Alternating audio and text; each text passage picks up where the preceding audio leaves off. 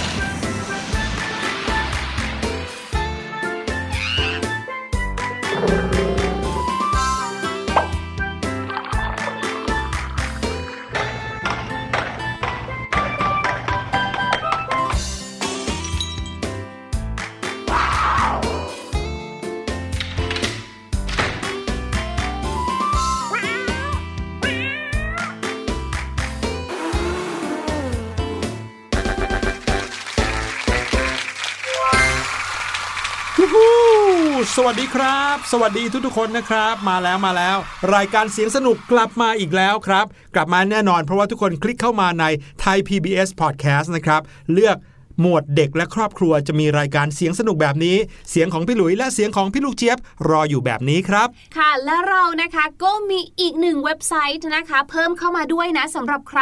ที่อยากจะไปหารายการเด็กที่น่าสนใจรายการอื่นๆ เพิ่มเติม นอกเหนือจากรายการเสียงสนุกนะคะ ก็สามารถเข้าไปดูได้เลยค่ะ ทางหน้าเว็บไซต์ Thai PBS Kids ค่ะ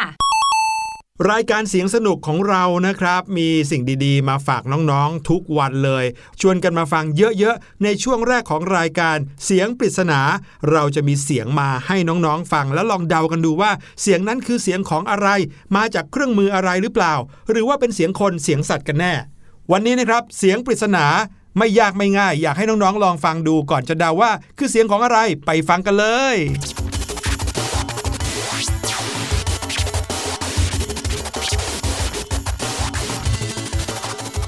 สำหรับใครนะคะที่มีดนตรีในหัวใจ พี่ลูกเจี๊ยบว่าน่าจะเดาไม่ยากนะ กับเสียงที่เพิ่งฟังไปค่ะ ฟังดูแล้วสนุกตามเลย ลองเดาดูนะครับ แล้วเดี๋ยวกลับมาเฉลยกัน แต่ว่าตอนนี้ครับพี่หลุยแล้วพี่ลูกเจี๊ยบเนี่ยตอนนี้ร่างกายฟิตปังมากๆเลย เพราะว่าจะพาน้องๆไปรู้จักกับสิ่งที่เรียกว่า ศิลปะป้องกันตัว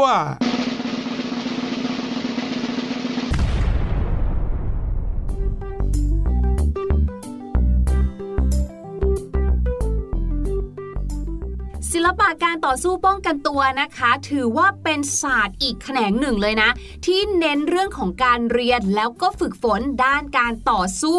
และการป้องกันตัวค่ะ ซึ่งถ้าเกิดให้ยกตัวอย่างให้น้องๆพอจะเห็นภาพก่อนนะ อาจจะมีอะของไทยเราก็น่าจะมีมวยอืมที่เราได้ยินก็อาจจะมีการเล่นเทควันโดยูโดมวยปล้ำแบบเนี้ยค่ะเอ่อรวมไปถึงอะไรนะพวกกระบี่กระบองต่างๆนะคะใช่ก็ครับถือว่าเป็นศิลปะการต่อสู้ป้องกันตัวเช่นเดียวกันค่ะมีไอดอลหลาย ๆ คนเลยนะ ที่ทำให้พี่หลุยเนี่ยหรือว่าน้องๆ อีกหลายคนที่หันมาศึกษาแล้วก็มาเรียนรู้เกี่ยวกับศิลปะป้องกันตัวนะครับ อย่างเช่น พี่วิวยาวภาอย่างนี้ยนะครับ ก็เป็นหนึ่งนักกีฬาที่สุดยอดมาก ๆ เลย เป็นผู้หญิงตัวเล็ก ๆ แต่ว่าสามารถไปคว้าเหรียญทองแดงในกีฬาโอลิมปิกมาได้ เป็นเหรียญแรกให้กับวงการกีฬาเทควันโดของประเทศไทย แล้วหลังจากนั้นเนี่ยนะครับก็มีน้องๆพี่ๆเนี่ยโอ้โห อยากจะร่ำเรียนวิชาเทควันโดกันเต็มไปหมดเลย ศิลปะป้องกันตัวเทควันโดเนี่ยเลยกลายเป็นที่นิยมขึ้นมาบูมขึ้นมาอยู่ระยะหนึ่งเลยทีเดียว แม้กระทั่งนะคะ ในหนังในภาพยนตร์หลายเรื่องเลย ก็ได้มีการนำเอาศิลปะป้องกันตัวเนี่ยไปใช้เป็นแกนเรื่องหรือว่าเป็นโครงเรื่องหลักเหมือนกันนะอืมถ้าอย่างของไทยเราก็องค์บากที่นำเอามวยไทยมาใช้นั่นเองค่ะ หรือภาพยนตร์จากต่างประเทศทางฝั่งฮอลลีวูดก็มีเหมือนกันนะ ดาราดัง ๆ ที่มาในแนวนี้เลยที่ได้ยินชื่อกันบ่อยๆ เช่น เฉินหลงอืมบรูซลีหรือว่าเจ็ตลีนั่นเองใช่ซึ่งศิลปะการป้องกันตัวเนี่ยนะคะ ก็ให้ทั้งในเชิงของการกีฬาก็คือฝึกฝนร่างกาย ให้สุขภาพสมบูรณ์แข็งแรง รวมไปถึงค่ะยังช่วยฝึกฝนทางด้านจิตใจของเราด้วยนะอืมให้เราเนี่ยรู้จักมีความอดทน มีสมาธิ แล้วก็รู้จักการวางกลยุทธ์ต่างๆ อีกด้วยค่ะ ความจริงแล้วเนี่ยสิ่งที่เราพูดชื่อมาเมื่อกี้เนี้ยเป็นกีฬานะครับน้องๆ มีการพัฒนาศิลปะการต่อสู้ ศิลปะการป้องกันตัวเหล่านี้ ให้ขึ้นมาเป็นกีฬา ใช้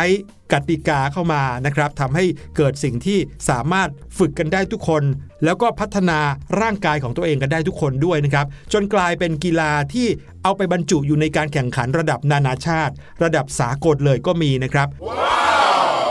วันนี้เราทั้งสองคนก็เลยจะพาน้องๆ ไปรู้จักกับศิลปะการต่อสู้ป้องกันตัวนะครับ ที่พัฒนาไปเป็นกีฬาครับ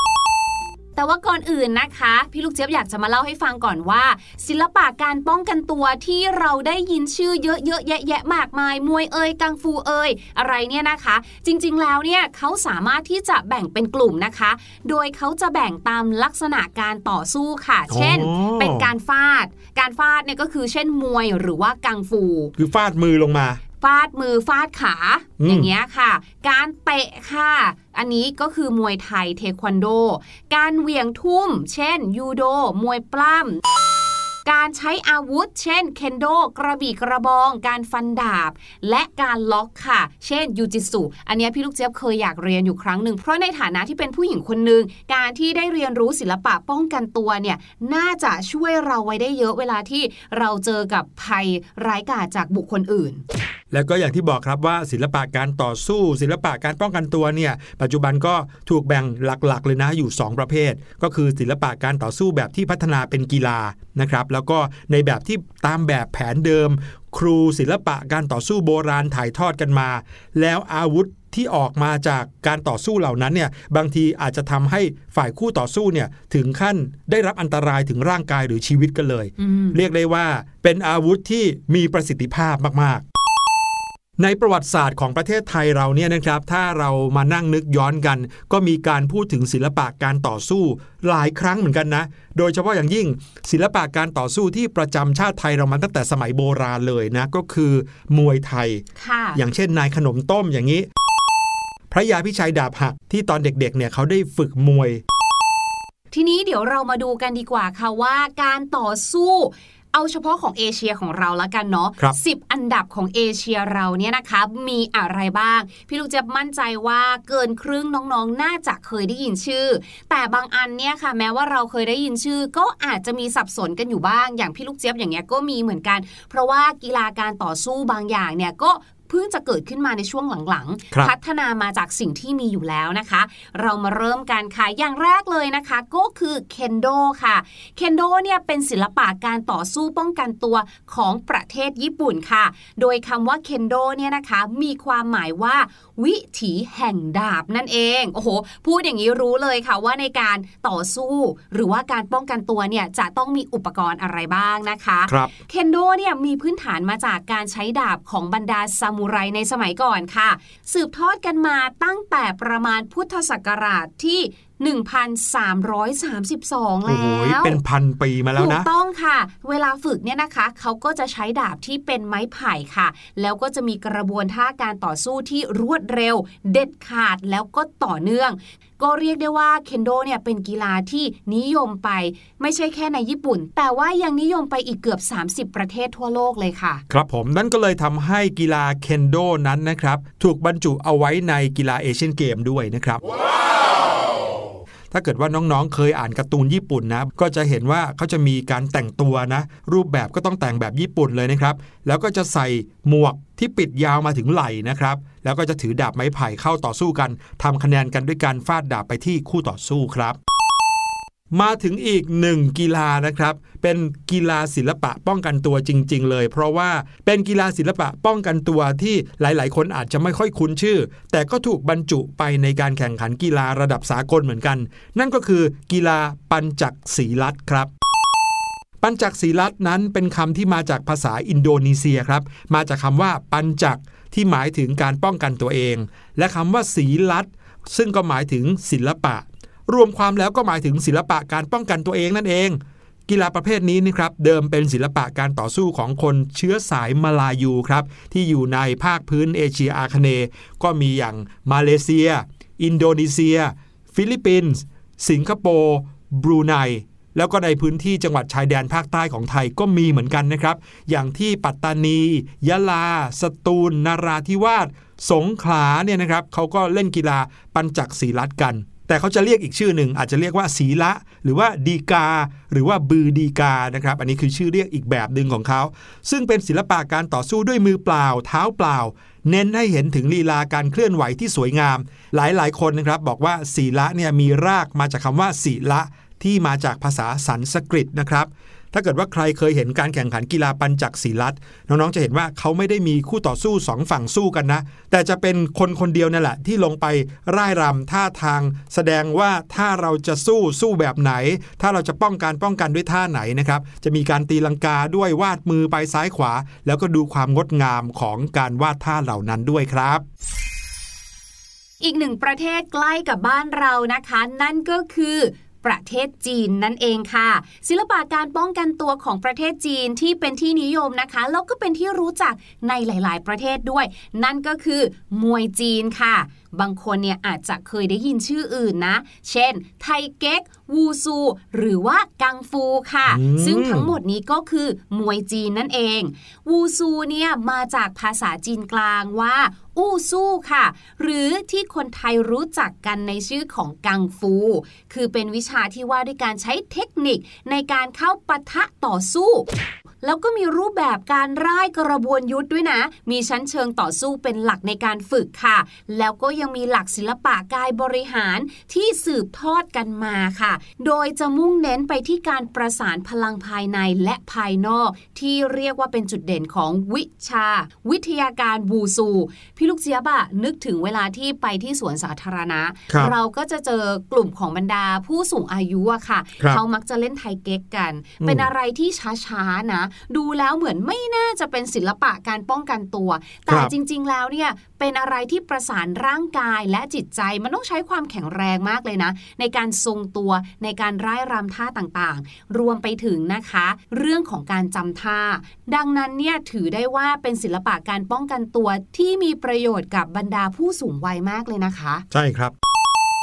ศิลปะการต่อสู้อีกชนิดหนึ่งที่เรียกว่ายูจิสุนะครับคำนี้เป็นภาษาญี่ปุ่น มีความหมายว่าศิลปะแห่งความอ่อนนะครับ เป็นชื่อเรียกของศิลปะการต่อสู้ของญี่ปุ่นชนิดหนึ่งบางครั้งอาจจะถูกเรียกด้วยชื่ออื่นๆ บางคนก็เรียกว่ายาวาร่าหรือว่าไทจุสุประวัติที่มาของยูจิสุนั้นนะครับไม่ได้ชัดเจนมากนักว่ามาจากใครครูของศิลปะชนิดนี้ชื่ออะไร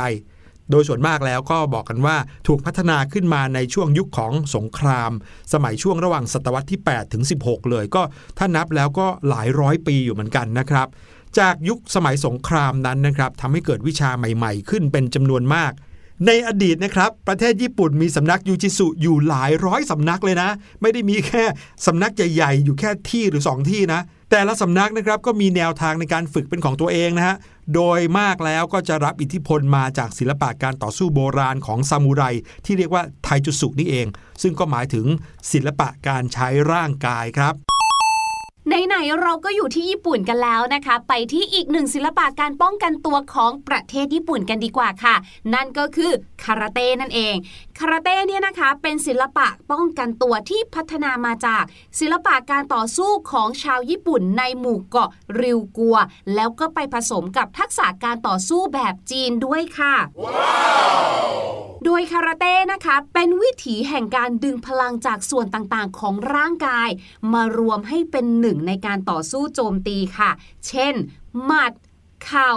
ศอก แล้วก็มีการใช้มือเปล่าด้วยนะคะพูดง่ายๆก็คือจะไม่มีการใช้อาวุธใด ๆ แต่ใช้ร่างกายของเราเนี่ยแหละค่ะ เป็นอาวุธค่ะ เรียกได้ว่าเป็นการใช้เทคนิคในการสร้างพลังมือเปล่าแทนอาวุธ และโลนั่นเองค่ะ การฝึกคาราเต้เนี่ยนะคะ บางสำนักบางโรงเรียนเนี่ยก็อาจจะมีท่าพื้นฐาน ท่าต่อสู้ หรือท่ารำที่แตกต่างกันไปนะคะ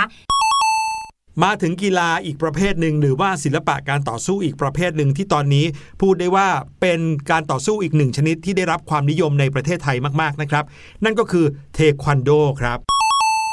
กีฬาชนิดนี้นะครับ แค่ชื่อก็บอกแล้วว่ามาจากสาธารณรัฐเกาหลีนะครับ แล้วก็โค้ชชื่อดังนะครับ ที่ปั้นนักกีฬาเทควันโด ทีมชาติไทยเก่งๆหลายคนเนี่ยก็เป็นชาวเกาหลี หรือที่เราเคยได้ยินชื่อว่าโค้ชเชนั่นเอง แต่เดิมนะครับสมาคมเทควันโดแห่งสาธารณรัฐเกาหลีเนี่ยได้ดำเนินการสนับสนุนให้เทควันโดแพร่หลายไปทั่วโลกครับ มีการจัดตั้งสมาคมเทควันโดขึ้นในประเทศต่างๆ มีการพัฒนารูปแบบการฝึกออกไปมากมายทำให้ไม่เป็นมาตรฐานเดียวกันล่ะครับ แต่ว่าพอถึงพุทธศักราช 2515 ครับ ก็มีการก่อตั้งสหพันธ์เทควันโดขึ้น ที่มีที่ทำการใหญ่อยู่ที่สำนักคุกคีวอนกรุงโซ สาธารณรัฐเกาหลี ซึ่งนั้นก็เลยทำให้มีการจัดการด้านมาตรฐานของกีฬาชนิดนี้ ให้เป็นอันหนึ่งอันเดียวกันหมดทั่วโลกนะครับ มีการแข่งขันกีฬาเทควันโดขึ้นนะครับ จัดเป็นประจำทุก ๆ 2 ปี โดยสหพันธ์เทควันโดแห่งนี้ และสุดท้ายนะครับก็มีการบรรจุกีฬาเทควันโด ลงไปในเอเชียนเกมครับเมื่อปี 2529 ถัดจากนั้นอีก 2 ปีเท่านั้นเอง ก็มีการบรรจุกีฬาเทควันโด ในกีฬาโอลิมปิกครับ พูดได้เลยว่าแทบจะกลายเป็นกีฬาสากลที่ฝึกกันไปทั่วโลกแล้วล่ะครับมมาถึงกีฬานี้บ้างดีกว่าค่ะ ซึ่งค่อนข้างจะใกล้เคียงกับมวยของเราเลยนะ นั่นก็คือคิกบ็อกซิ่งนั่นเองคิกบ็อกซิ่งเนี่ยนะคะ เป็นกีฬาที่ใช้ศิลปะการป้องกันตัวแบบการชกมวยทั่วไป เพียงแต่ว่าสามารถใช้เท้าเตะได้ด้วยค่ะคิกบ็อกซิ่งนะคะก็จะมีการเน้นใส่อุปกรณ์ หรือว่าใช้อุปกรณ์ป้องกันด้วยค่ะ อย่างเช่นอาจจะมีการพันมือ นวมชกมวย หรือนวมที่สวมไว้ที่หัวนะคะ ในภาษาอังกฤษเราเรียกว่า head guard นั่นเองค่ะ หลายๆ คนนะคะอาจจะสับสนว่าเอ๊ะ แล้วเจ้าคิกบ็อกซิ่งเนี่ยแตกต่างจากมวยไทยยังไงล่ะ กีฬาทั้งสองอย่างนี้เนี่ยนะคะ ถ้าดูเผินๆก็เป็นการชกมวยเหมือนกันค่ะ แต่ว่าสิ่งที่ต่างกันก็คือ มวยไทยเนี่ยสามารถเตะใต้เข็มขัดได้ แล้วก็สามารถใช้ศอกกับเข่าในการเอาชนะคู่ต่อสู้ได้ แต่สำหรับ กีฬาคิกบ็อกซิ่งนะคะ เราไม่สามารถทำแบบนั้นได้ค่ะ อืมคล้ายๆ กับกีฬามวยไทยที่เน้นการเตะอืมอืมแต่ถ้าเกิดว่าเป็นกีฬามวยไทยเลยจริงๆเนี่ยนะครับ ว่ากันว่ามีอาวุธอยู่ถึง 9 อย่างเลยนะครับ ที่เคยมีเอาไปทำเป็นการ์ตูนนะแอนิเมชันเรื่อง9ศาสตรา คำว่า9ศาสตรานั้นก็หมายถึงอาวุธ 9 อย่างที่มันอยู่ในร่างกายของมนุษย์เนี่ยแหละครับ ก็คือหมัด 2 หมัด ศอก 2 ศอก เท้า 2 ข้างนะครับ แล้วก็เข่าอีก 2 เข่า รวมเป็น 8 แล้วใช่ไหมเหลืออีกหนึ่งก็คือหัวของเราหรือว่าศีรษะนั่นเอง กลายเป็นอาวุธ 9 อย่างที่มีความสำคัญว่ากันว่านะครับอาวุธทั้ง 9 ของมวยไทยเนี่ยนะครับเรียนแบบมาจากอาวุธแหลมคมหลายอย่าง ไม่ว่าจะเป็นกระบี่พลอง ดาบ ง้าวหรือว่าทวน บอกได้เลยว่าถ้ามีความรู้วิชามวยไทยประกอบลงไปด้วย กับคนที่ใช้อาวุธเหล่านี้แล้วเนี่ยนะครับ จะถือเป็นสุดยอดทหารเลยในอดีต เป็นไงฮะ ฟังเรื่องราวของศิลปะการต่อสู้ศิลปะป้องกันตัว ที่เราเล่าให้ฟังในวันนี้แล้ว รู้สึกว่ามีอะไรที่น่าสนใจหรือว่าอยากไปฝึกบ้างหรือเปล่า พูดถึงศิลปะการป้องกันตัวแล้วสำหรับพี่ลูกเจี๊ยบเนี่ยเหนื่อยมากๆเลยค่ะ ขอตัวไปพักทำใจก่อนละกันนะคะ ฝากน้องๆไว้กับเพลงนี้ค่ะ เพลงที่ชื่อว่า ฝันเห็นดวงจันทร์ค่ะ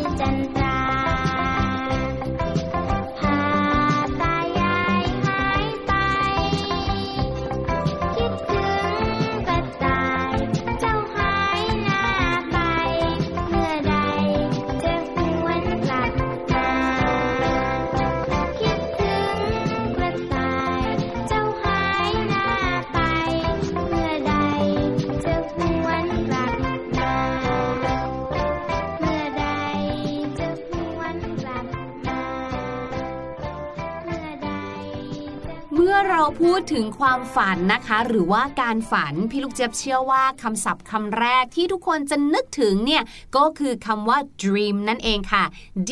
R E A M dream และคำว่า dream เนี่ยนะคะก็มาอยู่ในสำนวนภาษาอังกฤษเยอะแยะมากมาย ปกติเนี่ยด้วยตัวของมันอยู่แล้วเนี่ยก็มีความสวยงามอยู่แล้วนะ เมื่อเราพูดถึงความฝันเนาะและเมื่อมาอยู่ในสำนวนภาษาอังกฤษค่ะโอ้โห เรียกได้ว่ายิ่งได้ความหมายที่เกี่ยวข้องกับความฝันที่น่าสนใจเพิ่มขึ้นไปอีก ยกตัวอย่างเช่นนะคะ a dream come true ฝันที่เป็นจริงหรือว่าตรงตามที่ฝันนั่นเอง เมื่อวันเกิดที่ผ่านมาพี่ลูกเจี๊ยบเนี่ยได้ของขวัญที่ถูกใจมากๆ ตรงตามที่คิดเหมือนฝันเป็นจริงเลย พี่ลูกเจี๊ยบก็อาจจะบอกว่า this is my dream come true โอ้โห เนี่ยแหละของขวัญชิ้นนี้แหละ เรียกได้ว่าคือฝันที่กลายเป็นจริงเลย โอ้โห ฟังแล้วอิจฉาเลยอะความฝันหรือการฝันอย่างที่สองที่นำมาฝากกันนะคะ ก็คือ works like a dream works like a dream work ที่แปลว่าทำงานนั่นแหละค่ะ แล้วก็เติม s เข้าไปนะคะ like L I K E like ที่ใช้ในการเปรียบเทียบค่ะ a dream works like a dream นะคะ แปลว่า สิ่งนี้มันเป็นไปได้อย่างสวยงามเป็นไปได้ดีมาก เรียกได้ว่าไม่เจอปัญหาอะไรเลย เหมือนอย่างกับฝันไปเลย คุณหมออาจจะออกมาบอกกับญาติคนไข้ค่ะว่า การรักษาเนี่ยทุกอย่างผ่านพ้นไปได้ด้วยดี เป็นไปได้ด้วยดี คุณหมอก็อาจจะบอกว่า treatments work like a dream ก็คือการรักษานั้นผ่านพ้นหรือเป็นไปด้วยดีเหมือนอย่างกับฝันเลยอืมส่วนใหญ่จะเป็นความหมายที่ดีทั้งนั้นเลยเนาะอ่า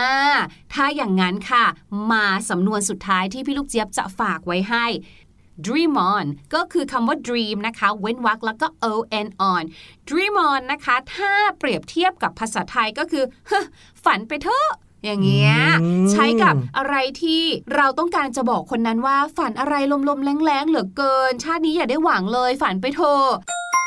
พี่ลูกเจี๊ยบเนี่ยอาจจะชื่นชอบศิลปินเกาหลีคนหนึ่งจนกระทั่งพูดออกมาเล่าให้พี่หลุยฟังว่าโอ๊ยอยากจะเกิดมาเนี่ยนะ เป็นแฟนศิลปินเกาหลีคนนี้จังเลย พี่หลุยได้ยินปุ๊บก็บอกว่า โอ้โห dream on คืออฝันไปเถอะจ้าขอบคุณพี่ลูกเจี๊ยบมาก ๆ เลยนะครับ เอาละตอนนี้ได้เวลาที่เราจะมาเฉลยเสียงปริศนากันแล้วละครับ